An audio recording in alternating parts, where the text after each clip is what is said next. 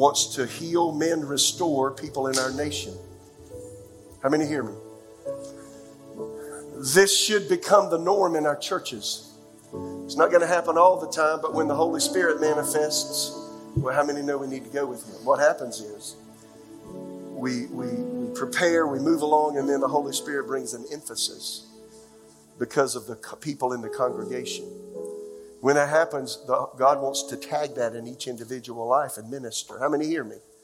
that's the reason I say, Lord, uh, anytime you want to alter what I've planned, and I study a lot, pray a lot. I, I, I studied most of the day yesterday and prayed. But in the middle of that, I'm saying, now, God, you may have something different. And, you know, that puts me on notice. If it's different, then He's has to empower because I'm not ready for that.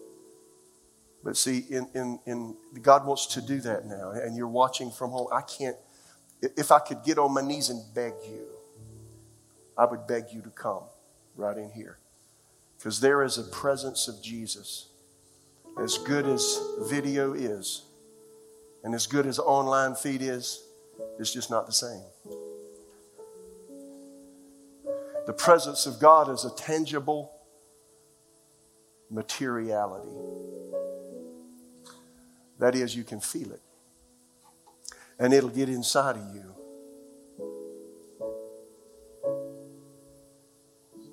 It'll change how you perceive yourself. And then it'll change how you perceive the circumstances you're in. I've had that presence come on me.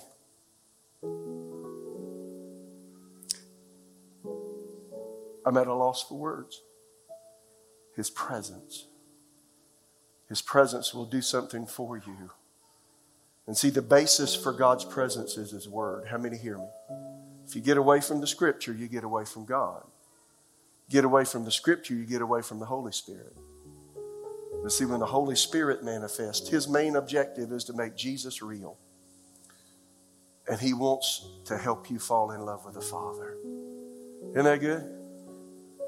So, can I just talk to you a minute from my heart? So, you know, uh, just to keep following this vein. Um, I'd known the Lord for a while and, uh, you know, got baptized with the Holy Spirit in 1976. I was 18, almost 18. And, uh, you know, came to church, sang, worship, listened to the, you know, pastor preach, and, and then, you know, read my Bible at home and such. But there just seemed to be that obstruction, that blockage. And just like I said earlier, See, a lot of people, I know a lot of people deal with that. You have a stoic relationship with the Lord. I, I know from personal experience it has to do with you, not Him. God's always aggressive, He's always there. He never changes, He never moves. God is aggressive to us in Christ. He's, he's put out His hand, say, Come, just grab my hand. And see, we're the ones that are reticent to come closer. That's why James said, Draw near to God. He will draw near to you. Who's got to make the first step? We do. Why? Because God's already stepped forward. And He's waiting on you now to come. And see, we keep ourselves away from the Lord. We keep ourselves from closeness with the Father because of hurt, of pain, of loss. So, for those of you that came up here and, and anyone in here, listen, this is, this is really important. You know, if you've had an authority figure that, that you feel like has done you wrong, has not been there, See, those are personal judgments. That becomes a mental judgment. Uh, you can call it what you want. Really, in essence, if you boil it down, it's unforgiveness. When I fail to forgive someone, what do I do? I keep remembering what they did. The challenge for us is these things aren't conscious in our thinking. They've been with us for so long. Some thoughts are with you so long that you bury them. When you bury a thought, it becomes part of you and it becomes part of your life motivations. And see, that's why Hebrews 4:12 says the word of God is alive and full of power and it's able to dis- it's able to discern soul from spirit, joint, marrow, and then it goes into the thoughts and intents of the heart. That's what that's what the Bible. The Bible's full of life. Started a podcast last week. Did y'all hear some of that? If you haven't heard my podcast, you can find it. What is it? Podbean, Spotify, uh, Apple Podcast, all that. It's on there. Our website. Go to mitchhorton.com. I hadn't looked to see if it's on there supposed to be anyway. But I've been talking about all that and how the Word will get inside of you. You know, for me, I knew God loved me, but I had a hard time loving Him back. And that's where a lot of people are. You just have a, a challenge loving Him back. It goes back to thoughts. And what we do is we say, I forgive everybody. I love everybody. When I come to Jesus, I forgive all the people that have hurt me or harmed me. And what we don't realize is, is with forgiveness, you've got to isolate the thought. And those thoughts that lie buried, dormant inside. I say they're dormant at the same time they produce, they uh, produce uh, actions. That is, if I have a hurt, an emotional pain, you can call that unforgiveness towards someone. It affects my relationship towards those who are like that person. So if I have something against my father, what's going to happen? Then if I hear that God is my father, and that he loves me like a father, underneath the surface, you know, it's lying buried. If I have things against my father, then see, it'll, it'll hinder me because inside of me I'm relating God the Father to my earthly father. And y'all, as good as your daddy is, he's nothing like God. Right? So you just got to come to terms with that. And again, you've got to be willing to admit that something your parent, right now I'm talking about father, did hurt you. You got to be willing to admit it. And that's not saying the person's bad. Some people say, well, I don't want to go there because I don't want to dishonor my family. I don't want to dishonor my father. You're not doing that. What you're doing is recognizing this hurt. I don't want it to hurt anymore and I'm going to let them off the hook. See, there it is again. Let yourself off the hook. Let the person off the hook. I did that with my own father. My, I had a great father. He was a, a very disciplined person, worked very hard. He was a man's man. He taught me how to be a man. He taught me how to love. He showed me how he loved my mom. He taught me how to love my wife. At the same time, there were things about my dad that, that I guess it was the, it, it was the commanded, commandingness of his presence that got me, perhaps. I don't know. But I had to let it go. So I went before God. I, I made a one sentence statement God, my father, when I went to grab him and say, Hi, Daddy, glad you're home from work, he, I squished his paper and he, he, he was harsh. I mean, y'all, I mean, it grabbed me inside. It hurt. I had to forgive him. I let it go. I remember the day I said, God, I, I forgive my dad. Had another, I had several other instances like that. And I had other things without going into all the detail for sake of time. But I just made one sentence statements. Lord, my dad did this. He said that. He did that. I did that with my dad, with my mom. Mom, if you're watching, I love you to pieces. You know I do. But I did that with my mom, with my brothers, with my friends, with my teachers with the people that were in my life that were close, ex girlfriends, all that. You got to let it go. When you do, there's an emotional hook you release. And it enables you to forgive and let it go. And so the problems we have with God until you're willing to face what your dad was or wasn't, there could be an element of closeness that is you're hindered from. How many hear me? See, that's very real. And so here's what happened to me. So I did all that. And here I am. I'm 18 years old. I'm, I'm taking my lunch break. I worked 10 hours a day at the time. I went to school and worked, and it's kind of back and forth anyway. Sometimes on the weekends, I'd work 10 hour days. Or if I wasn't in school, college, I was uh, working long hours just to put myself through school and stuff. But so I'd, anyway, take my lunch break and stuff. And, and see, I was wrestling with all this God loves me stuff because I wanted to love, I knew He loved me, but it was kind of complicated. I didn't feel like I was worthy. You ever felt like you're not worthy enough to be loved? Well, you are. Won't you say it out loud? I dare you to do this. Say it out loud. I am worthy enough to be loved by God my Father. He loves me. Period. That's the way it is. So, anyway, I go in my car, and there are just certain things that made an indelible print on me uh, John 17. I was reading John 17 where Jesus is praying to the Father about the church. And I'm not going to read the whole because I don't have a lot of time here. Read all of John 17. But when I got to verse 23, something Jesus prayed grabbed me and I, I wasn't able to get away from it. It said, I in them and you in me, Jesus speaking to the Father, is praying. That they may be made perfect. That means mature in one. And that the world may know that you have sent me, and here's the catchphrase, and have loved them as you have loved me. Man, wait a minute. I had to read it again. You have loved them as you have loved me. Whoa, whoa, whoa. I kept reading it and have loved them as you have loved me. You know what you can extrapolate from that? God loves you just as much as he loves his own son.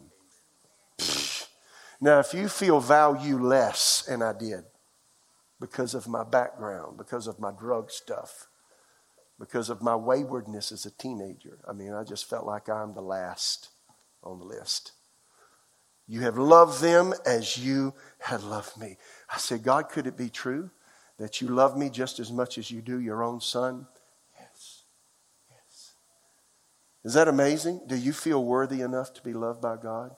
Maybe you've trashed your own opinion of yourself because of what you've allowed yourself to do. See, when I say that, here's, you know, I, feel the Spirit of God. Here's what I know the people in the room. You've allowed yourself to do things you know, you know it's wrong. You know it is. And you did it knowing it was wrong.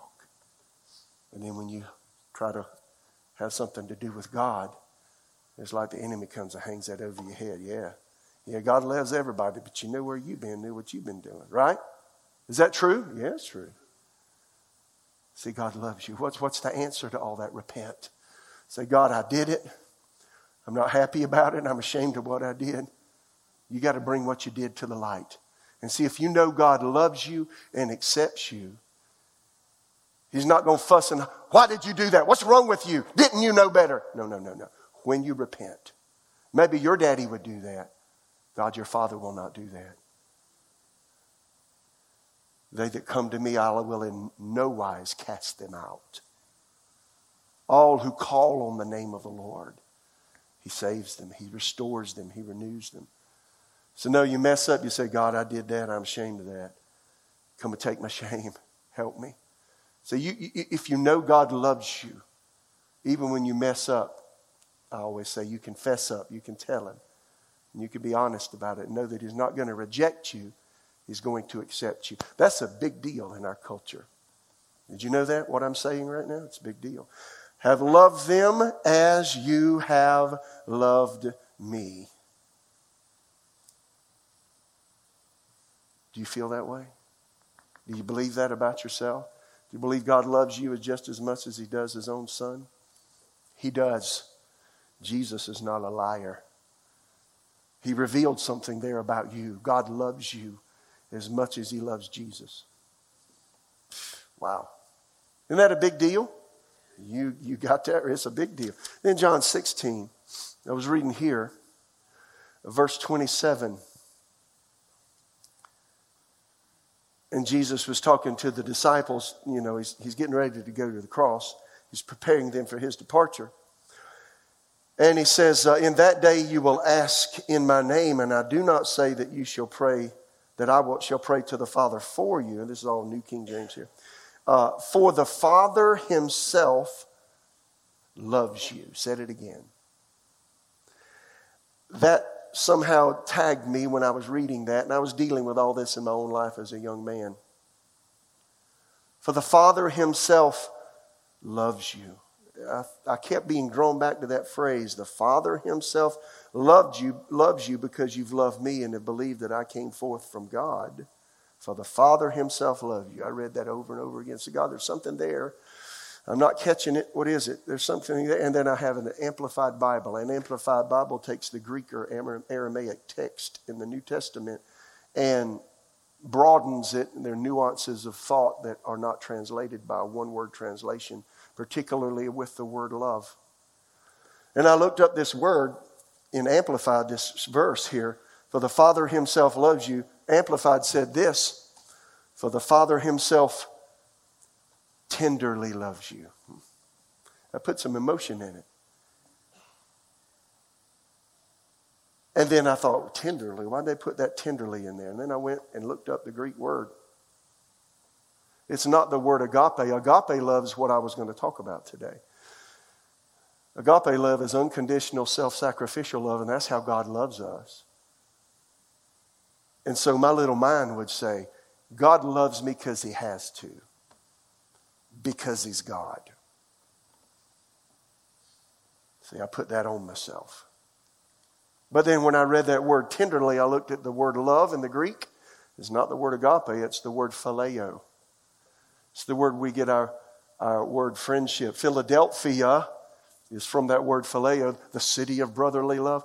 Phileo is, is an endearing love. You, you, it, it, you, like a per, you really like a person. You like to be around the person. You like to hear them talk. You like to do things with them. You enjoy their presence. You're not with them because you have to be. You're with them because you want to be. Is that good? For the Father Himself tenderly loves you. And that's when the Holy Spirit made it plain to me. God doesn't have to love me, He wants to. How about you? Have you bridged that chasm in your own mind? Are you living under the law? Have you put yourself under a set of rigid standards that to be loved by God, I've got to be this, do this? No, He loves you. Having said that, that's not a license to live any way you want to live. At the last judgment, just before the last person who did not accept Jesus as his or her Savior, while in their human body on earth before their heart beats its last beat and their lungs breathe its last breath. And the last person is right there on the precipice of hell. God's in heaven. He sees all and knows all. He looks at them with endearing eyes of deep love. And he recognizes a person made in his image, made to be cared for, wooed, and loved who made wrong choices and spurned and rejected who he is. And so even his love follows you right up to the flames of hell, my friend. It's not his will that any perish. But so many people reject God's love because the accusing enemy, the accusing voice of the enemy says, God doesn't love me. If he loved me, why did he let that person in my life? They ruined me. Why did he let that happen? Why did this thing happen? Why did that happen? Why doesn't this take place? I prayed, nothing's happening. God doesn't really love me. That's a lie. That is a lie. God's love follow you right to the gates of hell, my friends. Well, I've made the choice in my life, I'm going to accept that love. I could have rejected it very simply, very easily. I have been very harsh in my life. The harshness came from not being willing to open up to Him. But when you open your heart up and you forgive the people that should have loved you, how many hear me? And you let them go mentally. Say, Father, I make a choice to forgive. See, I forgave my father. I forgave all these people I mentioned. I particularly, go back to father said, Lord, I've forgiven my father for doing that that day. And there's several other things. I've made a list, just one sentence statements. Lord, my father did this, and when he did that, it made me feel, make a, make a fact feeling statement out of it. God, when my, when my father did this, it made me feel this, because that's what's inside you. And when you let that go, and when you forgive, it releases that from your inner person, from your deep underlying patterns of thinking. Y'all hear me? Really, it really does. That doesn't mean you're not going to have the automatic reaction. We have automatic negative thoughts, ants. They'll spoil your picnic. You can have automatic negative thoughts based on how, uh, resp- natural responses over a period of years. You have to overcome the thought habits, the emotion habits to put up walls and just keep yourself at distance from people. How many hear me? See, I used to be that way, and I've learned that you can let the walls down with God. Listen, if you can let the walls down with God, maybe, maybe, maybe, maybe you are a person that have a hard time getting real close to people. You get, you go so far. You ever seen people like that? Maybe you say, "Well, that's me." Well, it used to be me. You know, you go so far with somebody, then it's like, "I've let you in this far, but ain't nobody been any closer than that." You might be married to somebody; they'll let you so far but they're not about ready to let you any closer. Now, any behaviors like that come from trauma, internalized trauma, because God created us to be loved, and He created us to love. How many hear me? Y'all get this? It's kind of thick, isn't it? It's a lot to think about, isn't it? I want to show what, um, I'm just looking at the clock. I think we got to stop. This book, I've had this book since 1970. Um, I think I bought this one in 1976 as a hardback copy. Doesn't matter. Anyway, I was going to look at the, you know, it's my head. This is a book by Kenneth Hagin. It's called Growing Up Spiritually. And um, it was put out in the mid 70s. And I got a hold of this when I was a kid, 18. And, um, but there was one chapter here called Walking with Your Father. I think it's chapter 5. And for some reason, I, I, read through the book and then I came to chapter 5 and I couldn't put chapter 5 down. So I kept this book in my car. I had a red Mercury Bobcat. It was my first brand new car. It was a four speed, four in the floor, and I love that little car. And then I'd gotten spirit filled and I got a I got a, a license tag on the front and it said in big letters, Hallelujah, Jesus is Lord. So my brother turned my car the hallelujah wagon. There comes the hallelujah wagon because I came, came to the Lord, changed my life. Anyway, I was sitting in the hallelujah wagon, and I'd have this book, and I, at lunchtime I'd bring my lunch, and I'd eat my lunch, and I had an hour lunch, and I'd read, and I'd read this book. And y'all, I've read this, I don't know how many times. It made an indelible print because it was something I lacked that I needed. I didn't even know at the time I needed it. I wasn't I, I couldn't share then what I can share now. I look back and I can see what I, what I needed. So let me just, I'm just going to read a portion. Y'all, y'all good? So he, um, he reads the 23rd Psalm and he's just talking about, he's talking about God being his father. And I don't have time to read the whole chapter, but a portion of it's worth it. So he, he reads the 23rd Psalm. I'm not even going to take time. I'm watching the clock at the back. I can see it. Um, then he says, To me, no passage describes the love attitude of the Father and Jesus towards us more beautifully than the 23rd Psalm. Many Psalms are prophetic. The 22nd Psalm is a picture of Jesus dying. The 23rd Psalm, he's the Good Shepherd. 24th Psalm shows him as the coming King of kings and Lord of lords. We're living in the 23rd Psalm right now, he says. The Lord is my shepherd. When Jesus came, he said, I am present tense, the Good Shepherd. Romans 10 9, that if thou shalt confess with thy mouth that Jesus is Lord, the Lord is my shepherd. Now we live in the 23rd Psalm. This is my interpretation of the 23rd Psalm. I always say it this way, and I'm reading. Uh, the Lord is my shepherd. I do not want, I do not want perfect satisfaction, the ultimate of living. Verse 2 is where the luscious clover and tender grass carpet the ground. No effort on my part is required to have or get enough. He leads me by the waters, waters of stillness, water and food are the requisites that sustain life. Thank God He leads me. He leads me, supplies every need. He makes me lie down and rest in safety and quietness in the pastures of plenty. Near me is a babbling brook. Its living water answers the cry of my heart. I have water. I have food. I have protection. I have shelter. I have His care. This is my Father. When I'm frightened and filled with fear, when my whole being is convulsed with agony, he restores my soul. He keeps me quiet. He makes me normal again.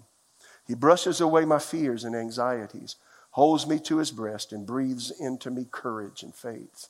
My heart laughs at my enemies, for he guides me down the paths of grace through the realm of righteousness, where I stand in his presence as though sin had never been, and romp and play in the throne room of grace, where never a thought nor a fear nor a dread. My Father, you see, is the one who's on the throne. He may be judge to the world and God to the sinner, but he's Father to me.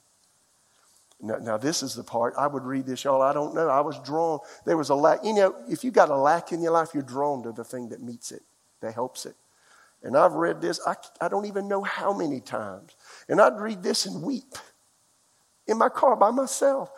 If somebody look at me, it was wrong? Nothing. I'm just reading. And then it says, He may be judge to the world, God to the sinner, Father to me. And sometimes I come in, most of the time, in fact, to visit with Him. And I hear Him say, Son, Is there anything you want? What can I do for you? And I say, Father, I don't want a thing. You're so wonderful, so lovely and good. You've already provided for me all I'll ever need. And you wrote me a letter and told me about it. It's called the Bible. So I don't have a care. I don't have a need. I don't have a want that hasn't been met. No, I didn't come for something. I tell you, Father, I just came to visit with you for a while. I just want to hang around the throne. I need to be near you, Father. Now, this is the part, now I would weep reading it. He said, My father said to me, in, in parentheses, he says, Oh, I could hear his voice so plainly as he spoke to me, Son, you don't know how my heart, how that delights my heart.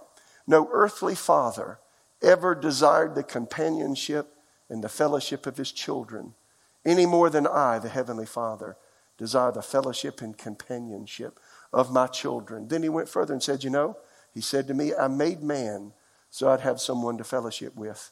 I made man to be my companion. In fact, I'll put it this way, and he said it in just these words I made man so I'd have someone to pal with. I put Adam on earth in the garden in the cool of the day, and I'd go down and walk and talk with him. It is so blessed and beautiful and so wonderful to be able to walk with God. And I was a young man when I read that.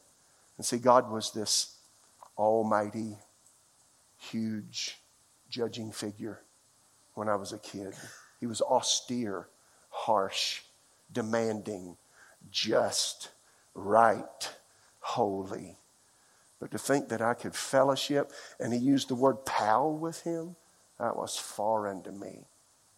I was raised in a denominational church. I was raised in a Southern Baptist church. They preached the word. But for me, because of my experiences, you see, what you hear, it comes through your filter of life, right? And your filter either accepts or rejects things you hear. You can hear me preach and reject it because your filter says, no, not for me, not for me. Those are judgments. So I want you to get out of this. God the Father, I don't care who you are, where you've been, what you've done, how many times you've done it, who knows about it, or what you think about it, or what anybody else thinks about it. God loves you. Is that good? Huh? Uh-uh. The Father Himself tenderly loves you. Won't you close your eyes? Come on. You know, uh, it seems a little arcane perhaps, but I have people do this because words have an effect on you. How about just keep your eyes shut? Hold your hands up in front of you like you're going to receive something from someone. I know it's a little strange, but it's okay. Pray with me out loud. Heavenly Father, thank you for aggressing towards me, for opening yourself up to me, for making your word available to me, making Jesus, the living word, my sacrifice for sin. And thank you for loving me when I haven't deserved to be loved. Thank you for your grace that cleanses sin. For every offense that I have ever committed that would separate me from you and your holy presence, I ask you to forgive me. And Lord, I ask you, help me to take steps towards you, not to stay where I am, but to allow myself to be loved by you. Lord, help me to deal with any unforgiveness towards any authority figure that may represent you in my life. I give you permission. Take me there and minister life to me because I want to love you and I want to receive from you and I want to open my heart to be loved by you. In Jesus' name. Do you mean what you pray? Now, here's what's going to happen. You'll be off by yourself and reading your Bible, praying, or whatever. Eh, or you just be, sometimes God will not speak to you when you think He is. He'll catch you off guard. Like when you're getting on your lawnmower, guys. I love to get on my lawnmower. Or when you're getting in your vehicle, or when you're going on the way to work, or ladies, you're washing the dishes, you're sweeping the floor, you're cleaning the bathtub. I'll just talk to you in the mundane times of life. He'll just speak because you're not expecting him to do it. That's what he does to me. And then he'll use your terms like he'll let you off the hook. So he'll just say something to you and let you know that you have his gaze. How many hear me? If you haven't made Jesus Lord, we got a we've got a screen that I like to put up at the end of this. I've changed this a little bit. Know, we used to have people pray, but you can pray words and then do nothing about it. So he's putting the screen up. They're getting to it at some point soon. well, when the screen comes, he's going to leave it there. Take a snapshot of it, and then Mira's going to come in, in the service with prayer, and then we'll have there again. Thank you, guys. So uh, that, that's up there on purpose. If you're watching, you need to do that. You can't go to heaven without repentance. That's a prayer of repentance. If you're in the room, that's a prayer of repentance. But see, it's not just something you mouth. You got to mouth it, say it, and then go do it. Act it. Believe it. And we can help you do that. We can help you be disciple. So I love you guys a lot. And I weep over you. I want you to know God. I don't want you to just come to a church meeting or listen online. I want you to know God. Because if you know Him, He changes everything about you. That doesn't make the problems go away, but it helps you deal with the problems that you face. So, Lord, let this presence remain on us today. Let it stay alive in us all week. In our quiet times when we spend time with you, let it really come up and minister to us. In Jesus' name.